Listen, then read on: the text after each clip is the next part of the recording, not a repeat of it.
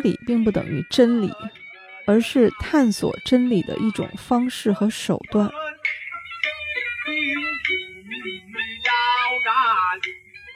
哦，我觉得这条线看的比破案还要爽，双倍的快乐。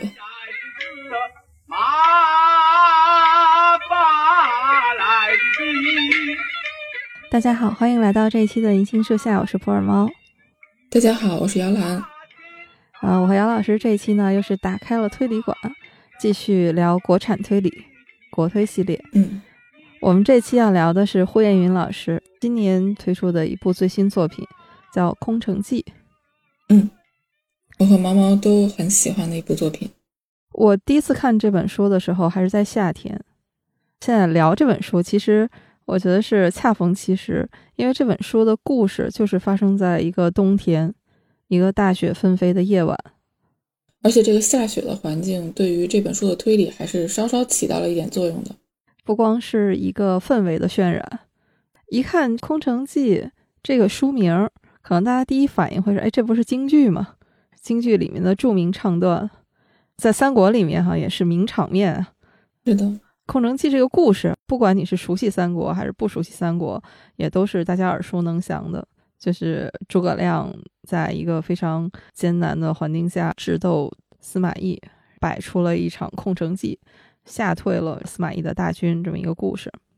胡彦云老师用《空城计》来做书名，这个肯定也是有它的寓意的哈。我们就先请姚老师来介绍一下胡彦云老师的这本国推作品《空城计》是讲了一个什么故事。《空城计》的这个故事设定是在一个医院里。第一个出现的主角是一位儿童医院的急诊科主任周云，嗯，同时她也是一位单亲妈妈。通过周云的回忆，读者可以知道，在这个医院里，前一段时间刚刚发生过一起凶杀案，是一个叫李清河的护士被杀了。这个时候，推理的气氛起来了，因为到现在还没有破案。对，这个周云呢，想把自己的表妹。也是一位护士介绍给一位经常来医院做采访的记者，啊，一位姓杨的记者，所以把表妹的值班时间和这个被害人李清河调换了一下。后来李清河被杀了，然后周云呢被撤职，但是他其实被撤职的原因啊，显然不是主要因为这个调换值班的时间。嗯，我觉得这个是所有原因中可能是最不重要的一个吧。嗯。按照一般的推理小说，我当时看到这里的时候，我就在想，后面应该会慢慢的去整理跟李清河有关的人物线索，看看他是怎么被害的，这医院里的其他人跟他是一个什么样的恩怨的关系。可是呢，后面的情节没有像我想象的这样发展，而是突然进入了另一个方向，就是这个医院要调一批人手去新的院区，这其中呢就包括周云的表妹。医院里的其他的一些医生、护士，还有周云非常欣赏的一位年轻的医生，也包括那位记者，也在同一辆车上，很多很多人。结果这个车呢出了车祸，这些人都遇难了。啊，在周云主任还来不及伤心的时候，这个医院又涌入了大量的儿科患者，场面非常的混乱。这个里面要补充一下，这个故事为什么？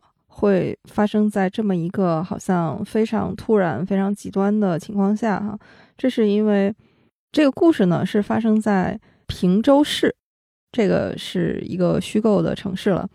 这个平州市呢，它就建设了一个新区。故事发生的这天晚上，是因为平州市要在新区要召开一个非常盛大的晚会，就整个城市一个整体搬迁这样一个庆祝。周云所在的这个医院，他们的医护人员也都要搬迁到新城区的新医院里面去。对，等于是周云现在所在的一个旧的原址是一个即将被放弃的。这本书一刚一打开的时候，你觉得好像和推理的氛围就离得比较远，因为它一开始就是一个医院急诊科的场景。是的，我也是这个感觉。对，好不容易也也不能说好不容易。刚刚出现一点那种推理的气氛、凶杀的情节，结果随着故事的讲述，一点点这一段好像就过去了。整个平州市是一个三百万人口的城市，现在有一百万迁到了新区，但其实还剩下两百万市民是在旧区生活的。但像市人民医院呀，还有儿童医院，它都要搬到新区。在旧城区呢，你连儿童医院的一个急诊科都不给留下。万一有孩子如果生疾病的话，他们是要过一个跨河大桥到新院区，说这个路上至少有半个小时。周云主任从他一个医生的角度，他最关心的是，如果是因为路途的遥远耽误了孩子们的救治，那怎么办？嗯，这本书和我以前读的其他的，包括胡彦云老师其他的推理作品，一个很大的不同就是，我开始迟迟没有进入悬疑推理的这种氛围里面去，我的心是随着周云主任他的担心。我的关注点也是在于，这么一个儿科医院，那他面临这种搬迁，作为一个负责任的医生，他感受到的这种压力和他的责任感，以及他要承受的那种外部的压力，包括他作为一个儿科急诊主任嘛，他为那些病重的孩子开设一些绿色通道，遭受到了一些上级的质疑，他在这种内忧外患的情况下，他怎么办？而且。在当天晚上，就是医院搬迁之前，他已经被宣布免职了。嗯，这本书整个的一个故事的开头，我是陷入在一种既对周云主任感到很敬佩，又对他身处的环境感受到很揪心的这样的一个状态里面。所以可以看出，胡彦云老师写的这本《空城计》，它是一个社会派的作品。周云是刚刚被免职之后。因为他的很多的同事突然遇难，临时又被复职，周云可以说是临危受命，而且刚刚死去的这些人是他的同事、好友、表妹，可以说是承受着巨大的痛苦，又是人手严重不足的情况下，留守在了儿童医院旧的医院里，当时就感觉这个情况真的是又让人伤心又非常的危急，对。而且呢，医院涌入了大量的儿科患者，这些患者还非常的复杂。这其中里面有的是正常的病患，有些呢是来医闹的，就来捣乱的。后面还会出现被人故意下毒伤害的这一批一批的儿童患者，然后这些人混在一起。那周云他这种本来就心力交瘁的状态下，和仅剩的几名医生护士。真的就是像在守城的将军战士一样，他们要应付一波一波的危机。医院里面的医生可以看到这种众生相啊，有的人很烦躁，有的人很恐惧。嗯，在场面一片混乱的时候，又出现了一名警察，叫雷雷。一般来说，在推理小说里面，警察都是一种侦探的角色。我在看到警察出现的时候。我先是舒了一口气的，我说：“哇，这个人是不是可以帮助周云啊？这场面这么艰难。”但是你很快就会对这个人失望，嗯，因为这个警察他显然是有着自己的目的的，他并不想帮助周云解脱困境。后面出现了一批孩子中毒的这个事件，他只对这个事情感兴趣，只想抓住这个凶手，因为这对他自己是有利的嘛，就算是他的一份功劳。这个磊磊。其实他的身份比较特殊，嗯，因为当时警力都已经到了新城区，留在旧城区的治安是由综治办、综合治理办公室来负责。这个磊磊呢，他是到平州市来挂职的，嗯，他负责这个综治办。这个综治办呢，名义上是挂在公安局下面哈，所以他的这个身份也是有一定特殊性的，他还不完全是一个警察的身份。嗯，是的。我们刚才提到有人向孩子下毒，这些孩子后来又被送到了医院。那么这个下毒者的身份呢？其实当时是指向了医院的一位护工，叫陈少玲的丈夫，而陈少玲的女儿又住在医院里。刚才说周云他有临危受命，是因为从旧城区往新城区开的那辆载满了医护人员的车，在路上他出了交通事故。整个车是掉进了河里，所以这个时候就只能依靠周云。当周云再次回到医院急诊科的时候，一进急诊大厅，周云说自己被眼前的一幕惊呆了，从医二十年，第一次看到如此可怕的场景。整个急诊大厅啊，现在是一个什么状态呢？就是乌泱乌泱的患儿家长抱着孩子，就跟炸了窝的蚂蚁一样，人挨人人挤人，大家都是推天抢地，每个人都是红着眼张着嘴就往诊室里面冲，整个急诊大厅就充斥着那种呼喊声、叫骂声、孩子们的哭闹声，就这种一浪接过一浪。这还只是危急的开始。整个混乱的局面就在眼前，就像洪水马上堤坝就要决口了一样。周云迅速的做出了判断，整个的问题是出在哪儿呢？是出现在分诊这一关。周云就真的像在战场上打仗的元帅和将军一样，他立刻拿出了一个麦克风，跳到台子上，冲着急诊大厅里面喊。全体患者，我是急诊科主任周云，请你们马上看向我这边。这个时候，人群就冷静了下来，安静了下来。因为周云主任他的声望，这些那个带孩子看过急诊的都知道他，所以这个时候大家都看向他。然后周云这个时候就非常沉着，他说：“我刚才有事儿，我现在赶回来了。在这里面呢，就要大家说明几件事情。”一个是现在是冬天，本来就是感冒、咳嗽这种呼吸道疾病的高发期，但是呢，这一类的疾病很多是属于自限性的疾病，就你不治疗也可以自行康复。你像这样大家挤在一起呢，反而容易造成交叉感染。所以从保护孩子的角度想，要尽快的分散开来。他做的第一件事情就是先把大家。集中在一起的这个风险化解了，那就是让大家能分散开来。大家就听了他的意见，他说：“接下来呢，我会在这个分诊台前给大家分诊，而我要把孩子们分为四级。第一级呢，就是最危重的情况，这有生命危险，立刻进抢救室。第二级呢，是病情虽然比较重，但是没有生命危险，我们也会尽快的处理。第三类就是病情不重的。”这一类呢，我们就建议是明天早晨你再去新区的医院去挂门诊，也不会耽误。第四级，那就是说，恭喜您，您的孩子根本就不需要在医院治疗，就赶紧带他回家休息。这样的话是更有利于孩子的康复的。所以在危急时刻，首先是冷静下来，分散风险，做好分级分类。周云大夫的这一步一步的处理都是非常能让大家信服的啊！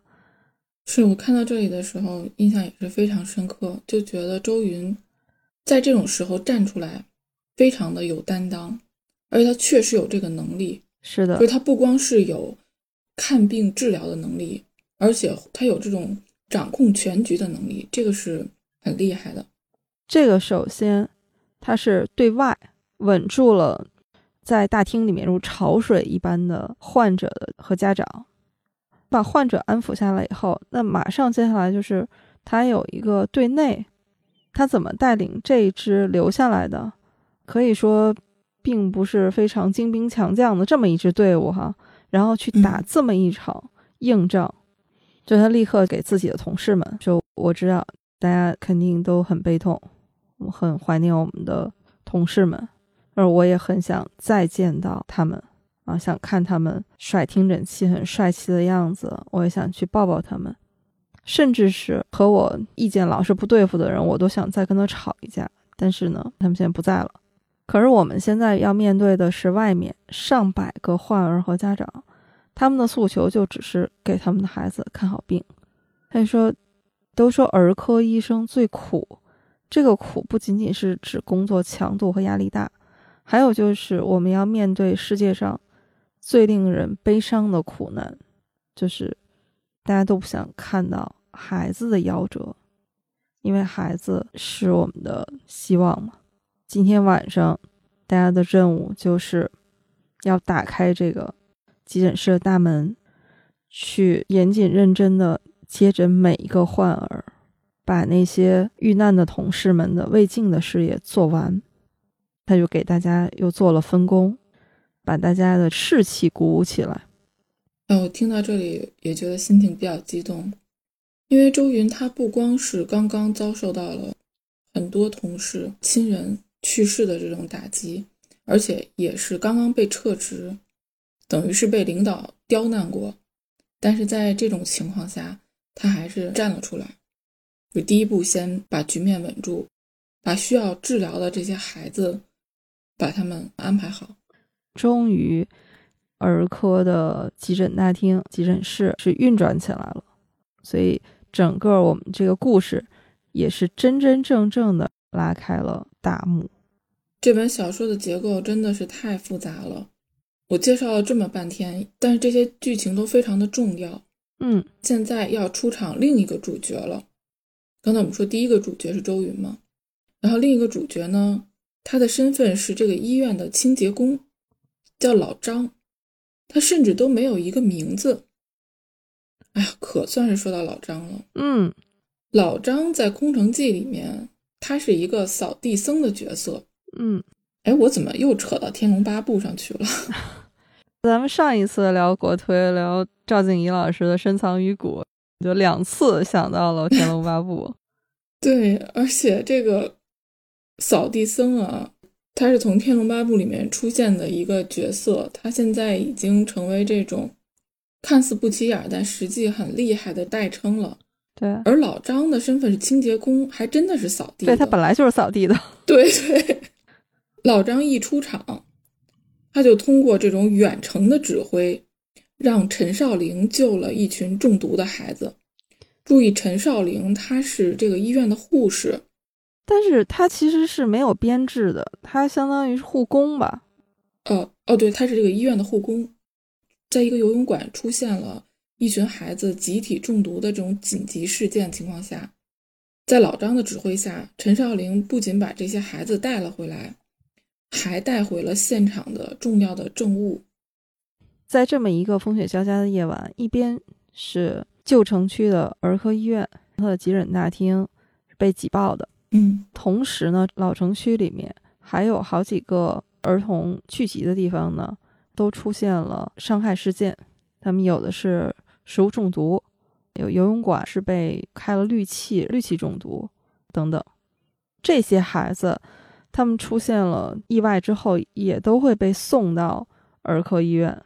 整个急诊大厅越发的拥挤、嘈杂、纷乱。这期间还有另一些心怀鬼胎的人，比如说来医闹的，还有准备偷一些贵重的药品的，这些乱七八糟的人混杂在里面。这里面还有一条线呢，是和霍元云老师的上一本书，就是《扫鼠岭》是密切相关的。就在《扫鼠岭》那本书里面，最后有一批受害者是被保护起来的，因为他们是重要的证人。嗯，他们是被。安排在这个儿童医院里，是由两名警察看护起来的。对，因为他们也是未成年人，对，所以这批小患者也是住在这个儿童医院里的。等于是这样的几条线，在一个夜晚，全部都涌在了这么一个儿童医院的舞台上。在这本书的中间部分呢？在整本书的这个中间部分呢，是刚刚我们提到的下毒者在不断的制造事端，嗯，他在不同的场合制造了好几起这种伤害儿童的事件。老张呢是追踪着下毒者的脚步，而且还要预判他的下一步的行动。这个警察磊磊呢心怀鬼胎，周云要不停的抢救被送来的孩子，整个气氛非常紧张。我在看书的过程中。有那么几次是想起来，哎，之前有一个护士叫李清河被杀了，那个事儿是怎么回事？是怎么跟这些事儿连到一起的？但是每次我心里那个问号还没画完整，嗯，就又被剧情推动着去看刚刚说的这些人怎么去解决眼前的危机去了。现在呢，疑问有好几个，一个是最开始的李清河到底是被谁杀的？嗯，然后呢？这个不停的制造伤害儿童案件的这个下毒者是谁？这两者又有什么关系，或者说有没有关系？这一个一个的问号就起来了。对，这个下毒者被认为是陈少玲的丈夫，是因为从监控里能够看到，就他的身形很像，衣服也是一样的，和他的轨迹是重合的，都是他去送外卖的地方。陈少玲的丈夫是一个外卖员嘛？嗯，还有就是在这个医院里保护起来的那几个小患者，也是重要的小证人。嗯，你会感觉到，好像有一种幕后黑手是始终要伸向他们的。那么他们的安危，在这样的一个夜晚也是非常惊心动魄。而且作者把他们安排在这本书的这个医院的环境里，肯定也不是说凭空安排，只是为了跟他之前的作品去建立这么一种联系。他们肯定是有要起到推理中一环的作用的。但是整本书你看下来，就会觉得慧云老师的安排的还是非常的巧妙。他并不是说刻意的为了制造这种呼应或者是一些悬疑的点，把他们安排在这个医院里面。对他们很重要，因为我们看过上一本书的话，会知道，那么这些女孩子、这些患者啊，都是女孩，她们都是受到了身心上非常大的创伤和伤害的。所以他们在医院里面本身，他们就是患者，他们也是需要被救治的。那么故事介绍到这里，按照我们的老规矩啊，推理馆呢介绍剧情，但是不做最终的剧透。对，不过我可以先来跟大家说一下，李清河被杀和后面的儿童受伤事件确实是有联系的。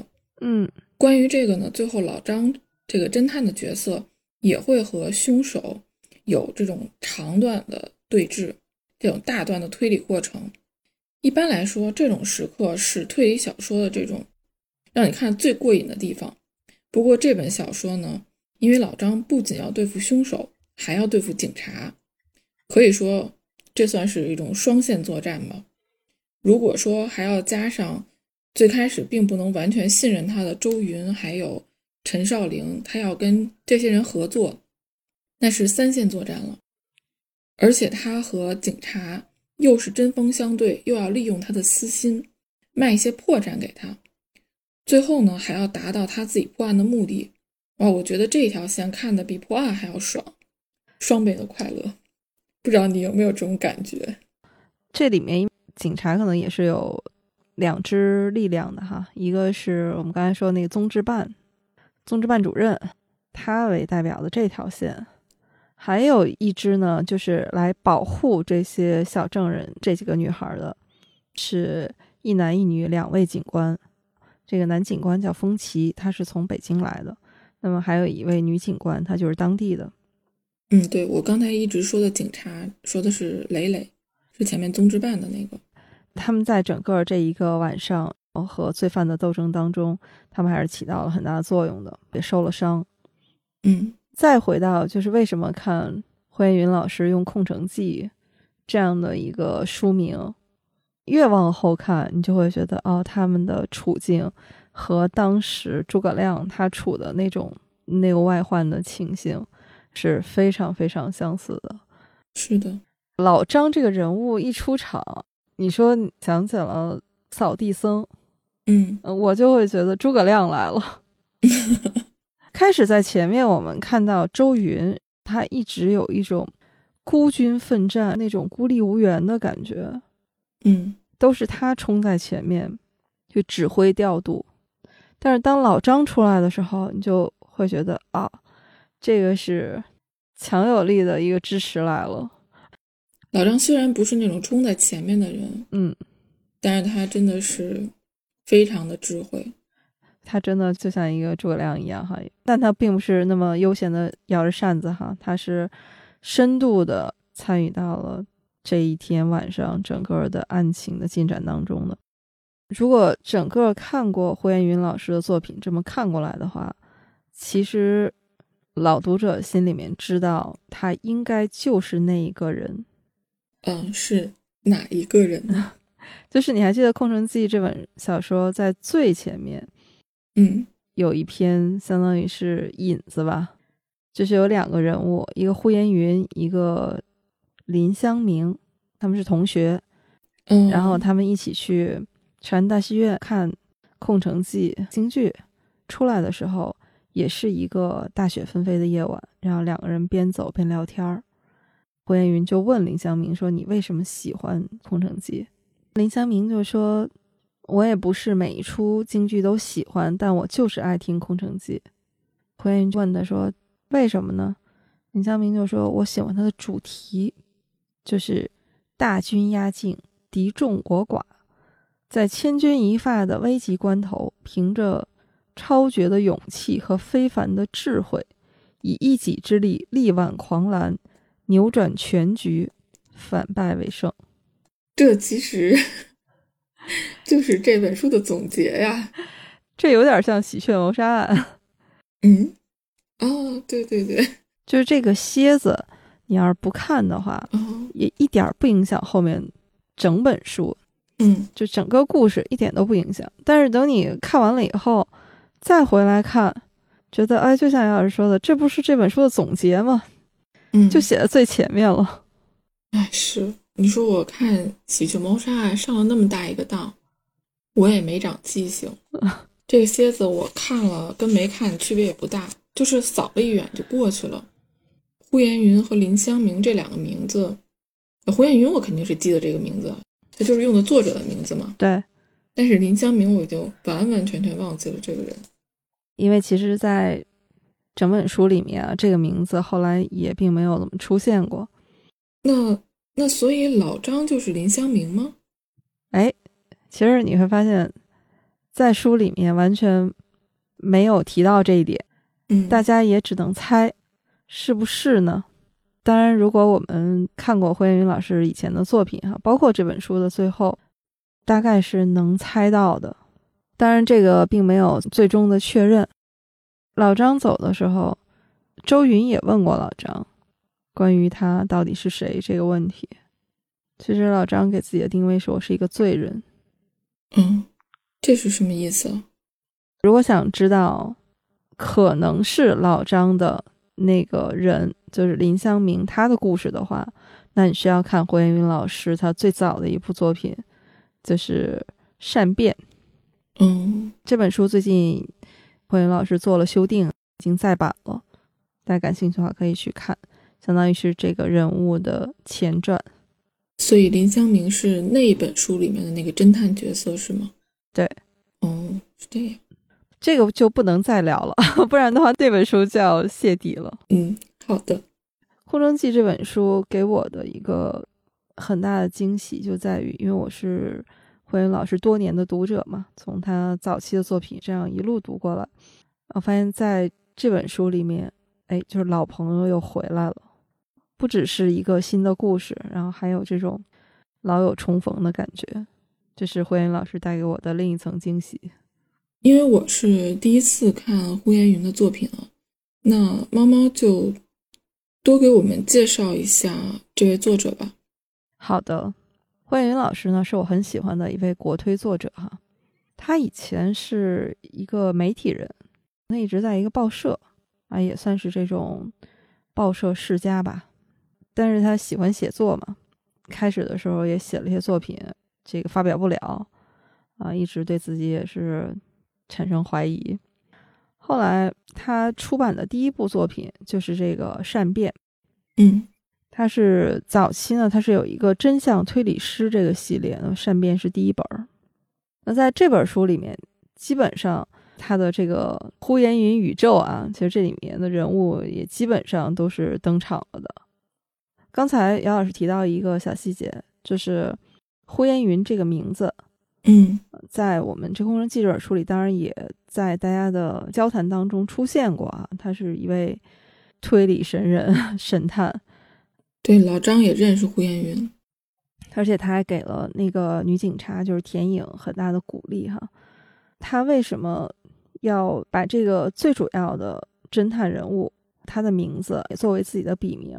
这个胡彦老师是专门提到过的。说他这个就是在向艾勒里·奎因致敬。奎因是黄金时代三大家啊，嗯，那奎因本身是一个笔名，艾勒里·奎因，他是两兄弟，然后他们两个一起创作小说，一起用这个名字。他们书里面的侦探就叫艾勒里奎因，所以他这是一个致敬。嗯，慧云老师他的早期作品啊，风格也是很鲜明的，就是推理很本格。嗯，但是呢，那个时候他也年轻嘛，真的是带着非常浓重的那种中二的气质。中二吗？那是一个什么？对，就是刚开始他那些人物一出场，就是什么我是某某大学社团的，就是代表社团出战。呃，推理战斗吗？就他之前笔下的人物一出场，你就觉得是从那种漫画、动漫里面出来的。哦，就是一种热血感，不光热血感，包括他们的经历吧，也都比较传奇。比如说林湘明，他是到美国去读书，后来还在 FBI 然后受训，回国他是在警官大学教书，然后又被公安局的领导聘为顾问，所以很多的侦探他又能参与。那你要是这么一说的话，那确实，就虽然我没有看过，但是这个经历真的是完全和老张能对得上，因为老张后面在他推理，就是他面对着凶手。说出他的推理的时候，甚至有一种上课的感觉。那胡延云也是那种你觉得非常典型的，就是你刚才说又热血又理想主义，但是整个那个画风呢，真的又只能说很动漫。胡延云在《善变》那本小说，他第一次出场啊，就是一个酒鬼，一个醉鬼。哦，是这样的一个角色。刚开始他出场的时候。就这么一个形象，就所有人都怀疑说这样的一个人能破案。林湘明就反复强调说他是我的好朋友。他经历了什么呢？就是他是一个非常嫉恶如仇的人。以前林湘明被校园暴力的时候，就是他去救乡民，然后把那些欺负他的人打跑。后来他上了大学以后，呼延云他就一直觉得我们得做点什么。这个系主任找胡延云谈话，就翻来覆去就跟他说，做人最重要的是安分守己。然后胡延云就问系主任说：“但丁的《神曲》您读过没有？说里面有这么一句话：人不能像走兽一样活着，应该追求知识和美德。”胡延云在大学的时候，他也是为了心里的一种伸张正义的怒火吧。就是在大学的时候，有一个女孩子，她是被学生会主席给强奸了，自杀了。但是呢，这个学生会主席他就利用自己的人脉、社会关系，让大家都认为是那个女孩勾引他。胡延云就出于义愤，把这个学生会主席给暴揍了一顿，最后被学校给开除了。之后就一直是处于一种喝酒啊这样的一个状态。但是在《善变》那本书里，他第一次出场。通过非常缜密的这种抽丝剥茧，最后是破获了最后的真相。嗯，你要说热血的这个特质，其实我觉得在《空城计》里面，这个特质还是非常明显的。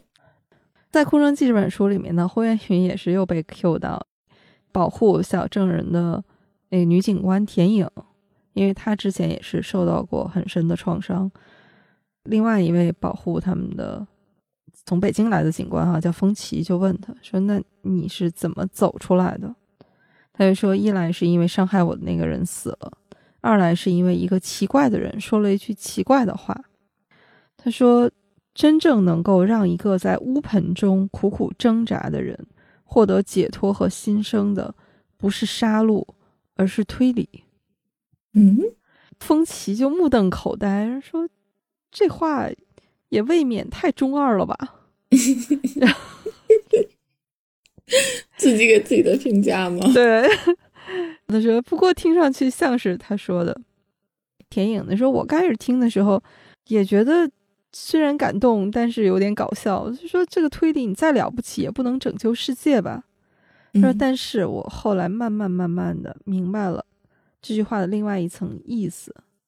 他就说，推理并不等于真理。而是探索真理的一种方式和手段，它就像一个伸手不见五指的地方点燃了一盏灯，它本身并不是光明，但是有它照着，就算这个光芒再微弱，黑暗也就不再完整了。所以，听就说我懂了这个呼延云的意思，他就让我坚信，每个人一生都会遭遇到这种失败、痛苦、磨难，但是哪怕你最绝望的时候，你也要在心里点燃那么一盏灯。这盏灯对于呼延云来说，可能就是推理；对我们每个人来说，不一定是什么哈。但是我觉得，可能每个人心里都要有这么一盏灯吧。嗯，在这本小说里，就是要朝着有光的地方走。它既是隐喻，也是明喻。对，很重要，朝着有光的地方走。是的，说到朝着有光的地方走，最近我也是在想，就是大家还是要，不管是在家里啊，还是在。公司里面还是要去熟悉一下啊，就是这种安全出口的指示啊、逃生通道啊、消防楼梯啊，位置都在哪儿，自己最好走几遍。嗯，真遇到危险的时候，那种安全出口的警示牌呢，可能是你能看到的最后的那些光亮了。不好意思啊，我再收回一下呼延云这位作者。嗯，刚才我们介绍了他第一部作品以及这个呼延云宇宙。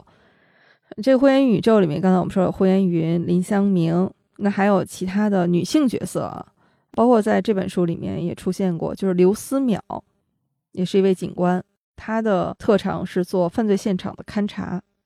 哦，他是出现在后面的那位警官是吧？是的，我刚才一下子卡住了。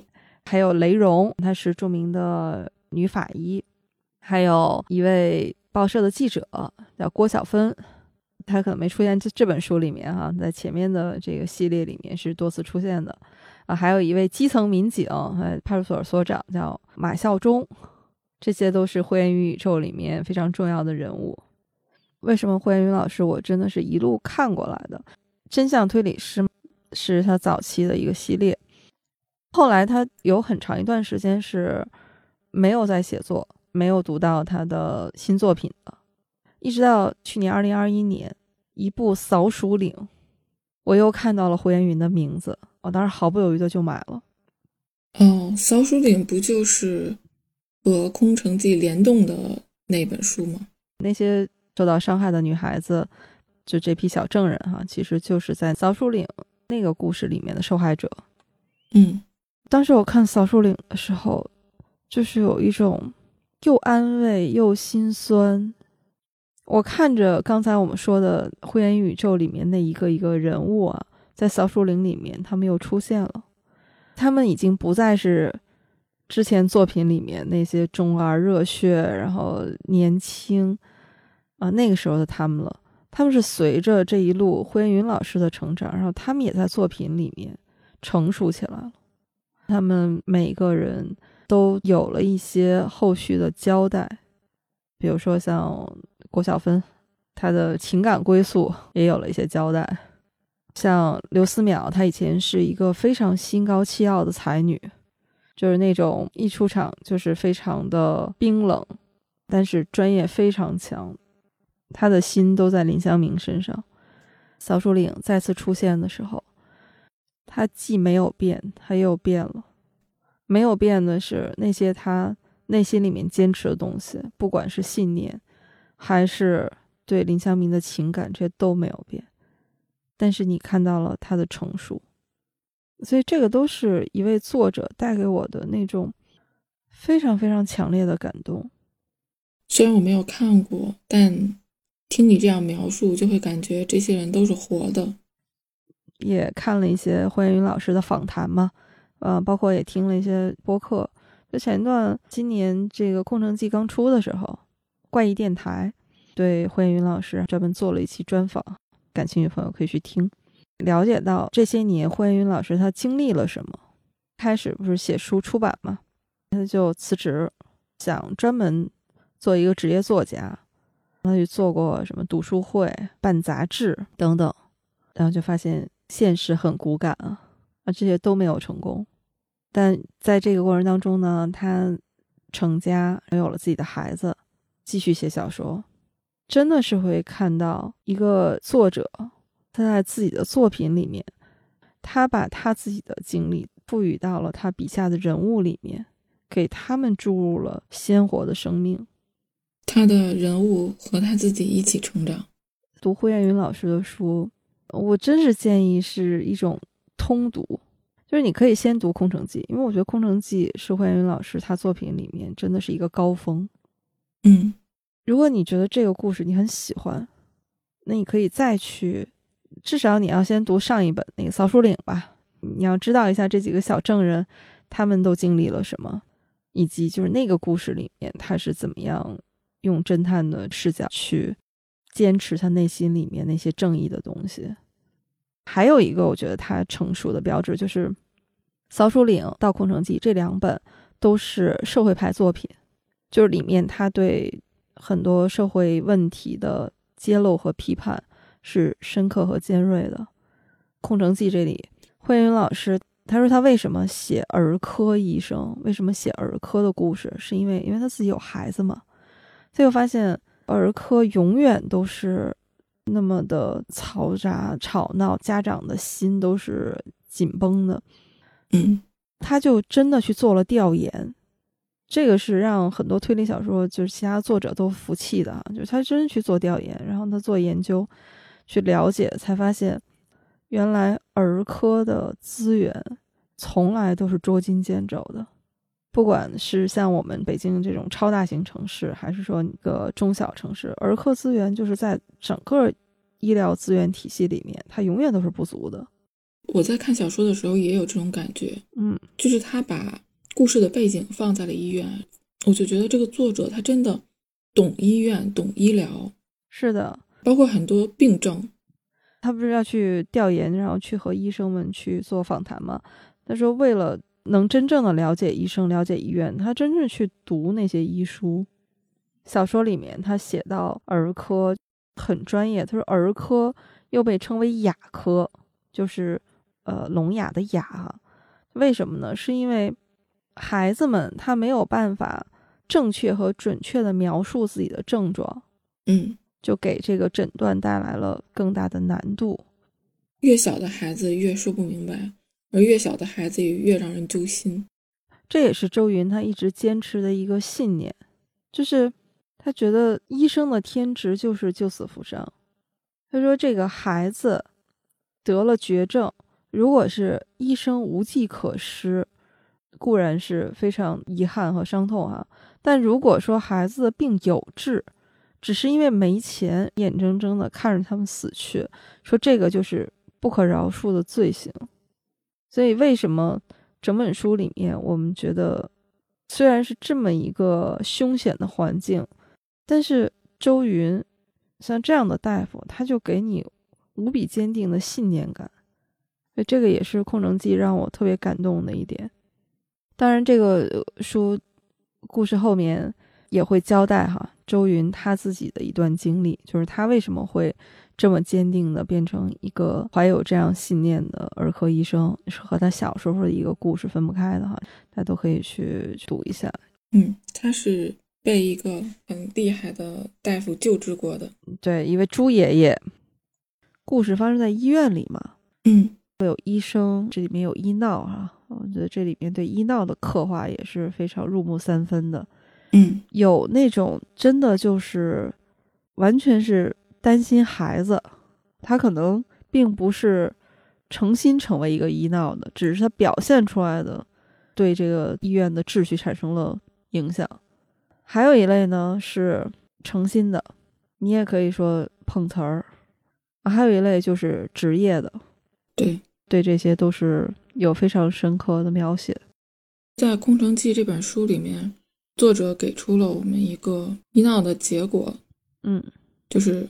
医生受到伤害，身体上的、心灵上的，甚至没有直接被伤害的医生，比如说刚才我提到李德阳，李德阳他也受到了这种间接的伤害。对，最终呢，其实伤害的是整个社会的这些人，因为医生他没有办法去好好的工作，他没有信心去做他的工作的话，最后伤害的还是患者。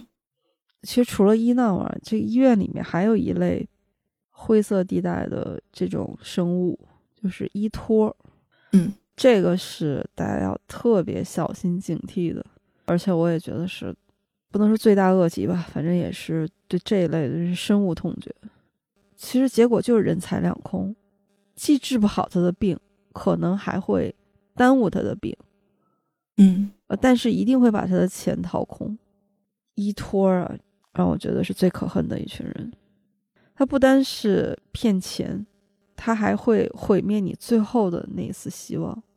嗯，真的是提醒大家，就是如果大家去医院看病的话，一定要去正规医院，听正规的大夫的话。对，而且刚才你说的这个场景，就是就让我们想到，可能像比如说诈骗啊这种事情，我们都听到过很多次，嗯，也接到过这种电话，但是没准哪一次就突然你陷到那个场景里面，你就莫名其妙的就跟着骗子走了。这骗子他会精准的扎到你内心里面那个最脆弱的部分，谁也不知道自己到那个时候啊会什么样子，但是。真的要警惕吧，就是小心。跟你聊这个，我也再提醒一遍自己，希望一辈子都不要遇到。叶老师，嗯，就整本书里面还有没有什么哪些让你印象特别深刻的人物啊，或者是书里面的这些片段呢？就印象深刻的地方还挺多的。嗯，人物的话，同时也是一个故事啊。我对李德阳，就他的一个故事印象非常深。嗯。李德阳是儿科的一个大夫，其实他是一个配角，而且他甚至是和主线的这个推理情节不太有关系的这么一个配角。嗯，他是那个年轻的大夫，就是那个比较蔫儿的那个大夫。嗯，但是我总有一种感觉，就是作者在他身上是放了很多东西的。嗯，他通过周云的视角去介绍李德阳。他曾经是一个对工作非常有热情的医生，就是在他刚刚成为一名医生的时候，结果在经历了一次医闹之后，就变得一蹶不振。就是他总害怕自己出了什么问题，甚至就没出什么问题，然后和患者产生纠纷，会发生这种挨打呀这种事情，于是就对他的工作是一种充满了恐惧的状态。嗯。在这个儿科医院里面，他曾经是帮助过一个身患绝症的孩子的，叫老病号。嗯，他还送给过这个孩子的妈妈一个自己替换下来的手机。嗯，但是在故事发生的这个晚上，医院人手不足，床位也不够，一片混乱。然后他就对这个妈妈说了一些比较过分的话。嗯，直到最后孩子去世了，妈妈也离开了这个医院，他才知道。当时他在凶这位母亲的时候，那个孩子已经快不行了，而这个母亲其实是在用她曾经赠送的这个手机和孩子拍了最后的一张合影。嗯，而且孩子走了之后，遗体还捐献了。哎，看到那段的时候还是特别难过。对，最后李德阳拿着这个妈妈还回来的手机，他一下就愣住了，就说：“哎，这是什么东西？这个好像有点眼熟。”然后他才想起来。原来这个手机曾经是自己送给他们的，嗯，然后我看到这儿的时候就觉得这个故事没有展开，但是作者其实是想通过这个手机给李德阳这个人物一个改变的契机的。李德阳这个人物，就像姚老师说的，他其实也很像是很多人的一个缩影。嗯，所以我们都曾经年轻，都怀着一腔热血。但是，当我们面对现实的时候，被推向社会的时候，都会遭遇到一些坎坷。那这个时候你怎么选择？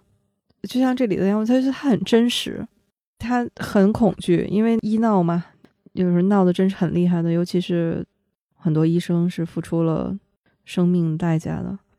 但是他内心里面那种作为医生的仁者仁心还在。嗯。最后，在这样的一个夜晚，我觉得他是被激活和唤醒了。这一段特别触动我，是因为其实我在刚做美术老师的时候，嗯，就没有收入的时候，我也收过一个同学送我的手机，嗯，就是也是他换下来的，所以当时我看这一段，嗯，有点激动，啊，好暖心呀！哎，猫猫，你在看这个故事的时候，你印象最深的是哪个部分？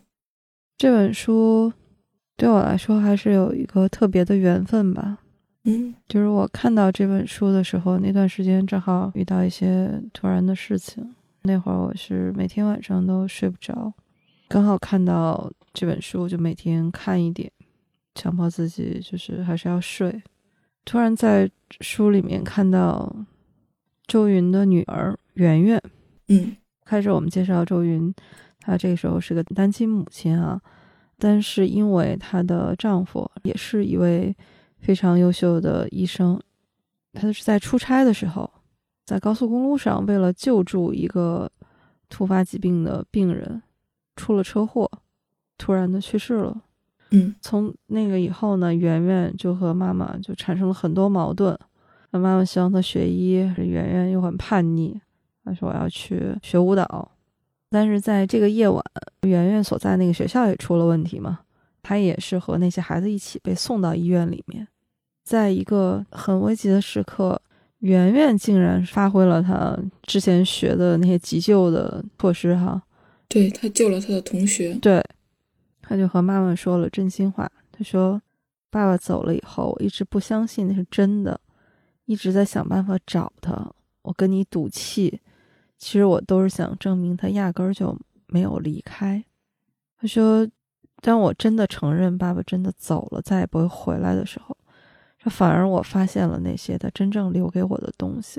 他说，我就把我抢救他那个同学的过程回想了好几遍，我发现我每个动作都做的极其的标准。他说，你肯定不知道这些，其实爸爸只教给过我一遍，我就全记住了，说明我有当医生的天分。说这个就是爸爸留给我最宝贵的东西。所以我决定不考舞蹈学校了。我喜欢舞蹈，我还会学。我中学我还是要去读高中。我将来我要和你和爸爸一样当一名医生。嗯，这段我印象也非常深，而且会感觉他写的非常的真实。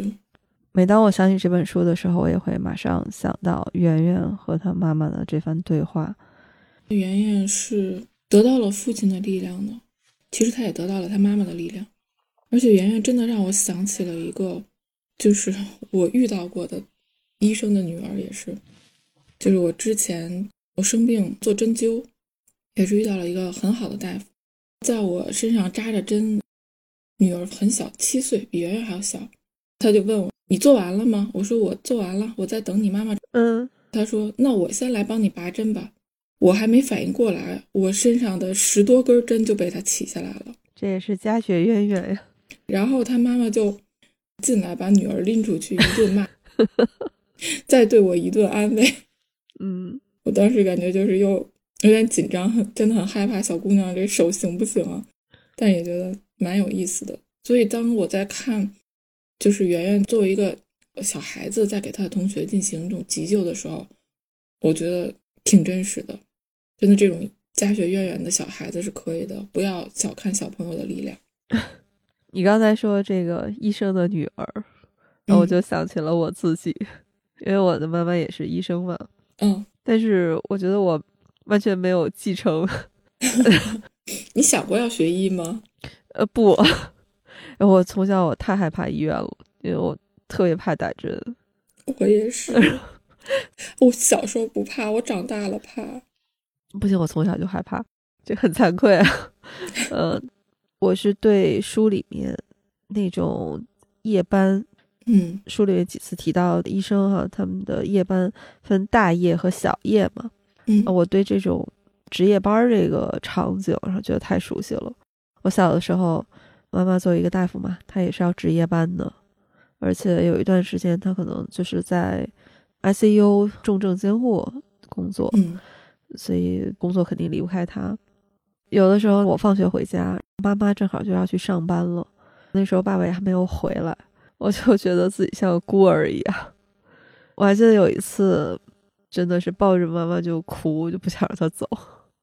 嗯，读这本书有很多推理以外的感动，就是那些救死扶伤的坚守岗位的医护人员，他们真的付出了很多很多，是值得我们尊敬的人。是的，这本书在推理以外的这些描述非常的多，甚至我们之前说过，在前半本看的时候，你都觉得就它不太像一本推理小说。嗯，但是猫猫，我记得你跟我说过，呃，推理小说里的社会派会把更多的重心放到凶手身上，而不是侦探。但是如果从这个角度来说，那《空城计》还是更多的重心是在侦探，嗯，同时也是给足了侦探的视角。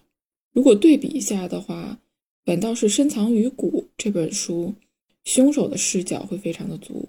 这个也是我对惠云老师啊，我很佩服他的一点。《空城计》这本书，你会发现浓厚的社会派的味道。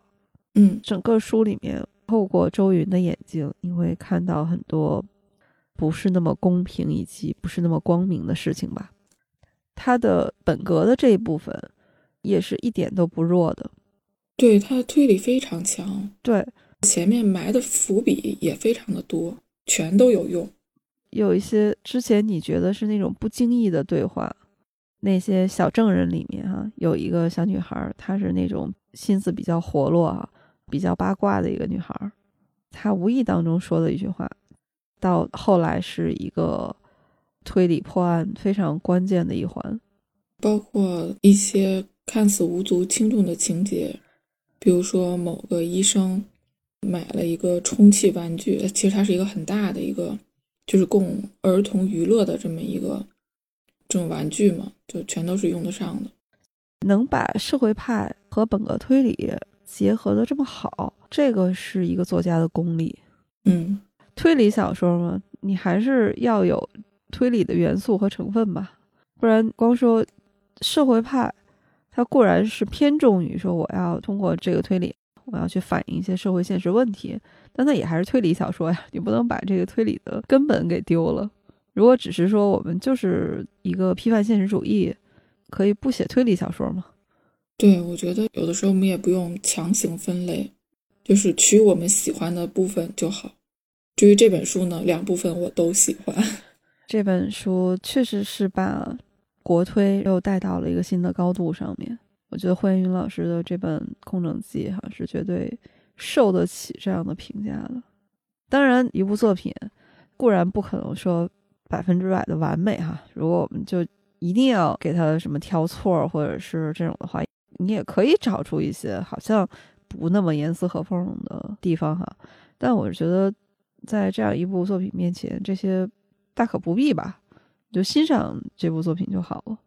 嗯，特别是对国推，我真的是会格外的有一些偏爱和倚重。对，其实我心里也有那么一些不太严丝合缝的地方。对，但我不想说。对，就是这一定会有啊，就是包括一些可能过于巧合了这些东西的安排。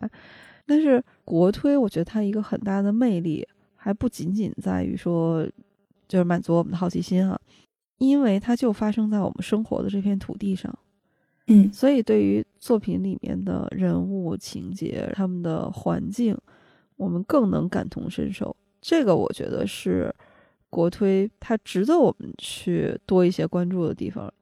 如果我们说推理文学的话，哈，上百年的历史，那经典的作品、大师们的作品，那都摆在那儿。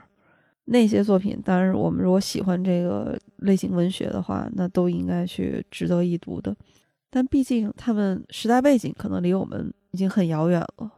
嗯，我们也不生活在福尔摩斯、大侦探波罗他们那个。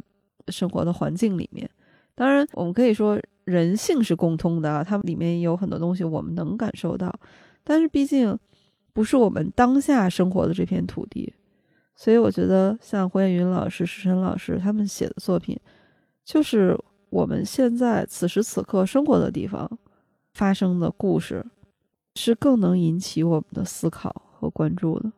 对这个，我觉得是国推的另外一层意义。是的，我觉得。推理馆还可以再聊几期国推。胡彦云老师他的文笔啊，他是带有那种纯文学的笔触来写推理小说的，因为他自己也说，他受俄罗斯文学的影响是非常深的。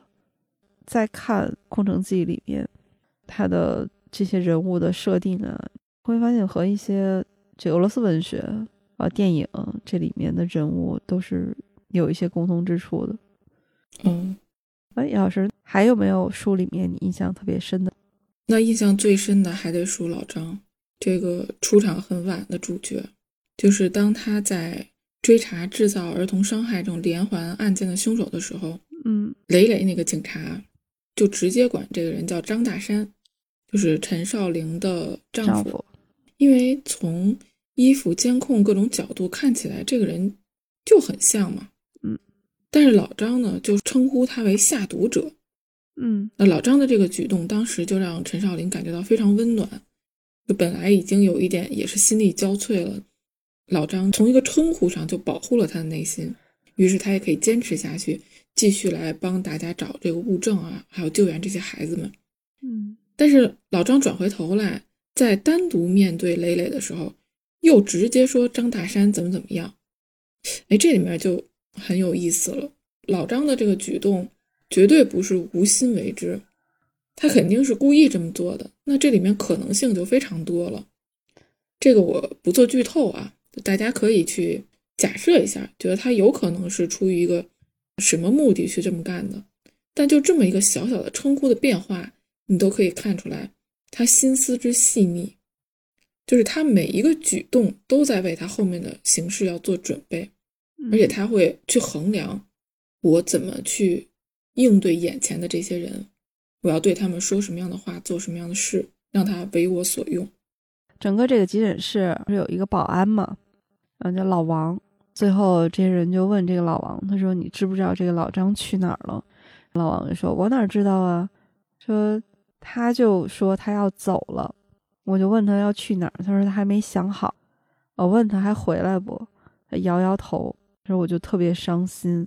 他说我这一辈子就喜欢跟人下棋，可是臭棋篓子一个，啊，跟谁下都输，就跟你下经常赢。说你走了以后，我跟谁下去呀？所以刚才你说他的心思细密，其实是他很注重别人的感受，嗯，去注意保护别人的那种自尊心。为什么经常赢呢？要不要想一想呀？对，这么一个人跟你下棋，怎么可能输呢？但是就是经常的让老王赢一下，让你开心。老老张他是背负着自己的命运，他一直隐姓埋名。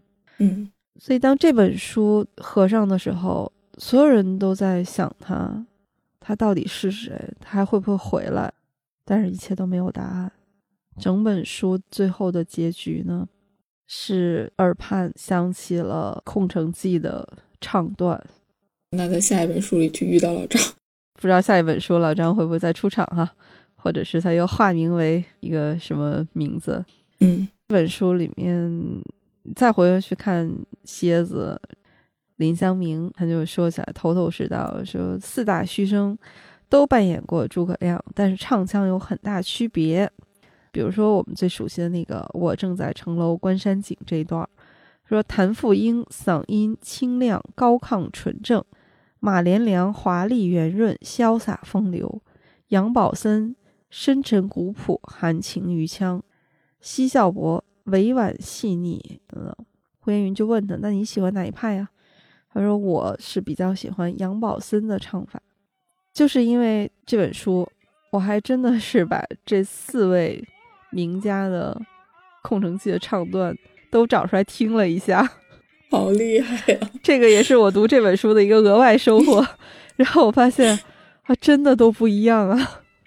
我是在想咱们的片头曲有了。对，虫哥这个时候在频频点头。当然还有另外一支曲子啊，就是周云大夫他特别喜欢的《余光曲》。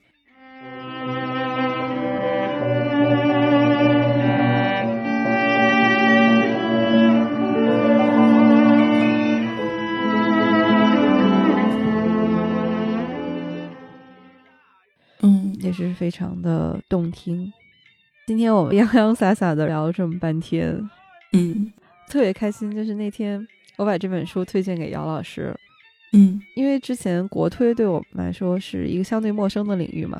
嗯结果姚老师一边看一边跟我说，很喜欢这本书，对，真的是会读进去的一本书。我当时我就特别开心。当我推荐一本书给朋友，朋朋友也很喜欢这本书，好像比我自己读这本书心情还要更开心。对，然后我们交流一下，虽然可能大家喜欢的那个点不一样，关注的点不太一样，但这个反而让我们对这个书的感受更深了。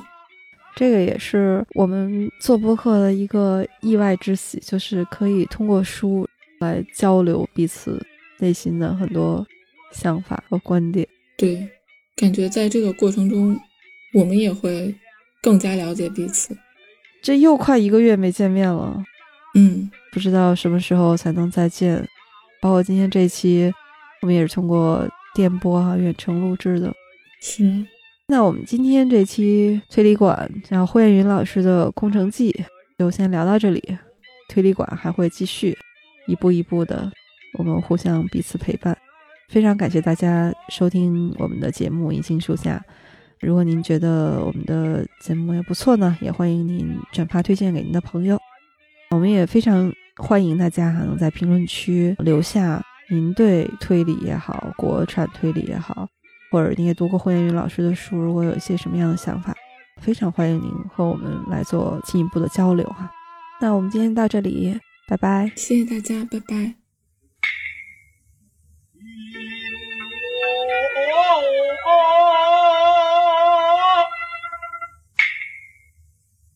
哦。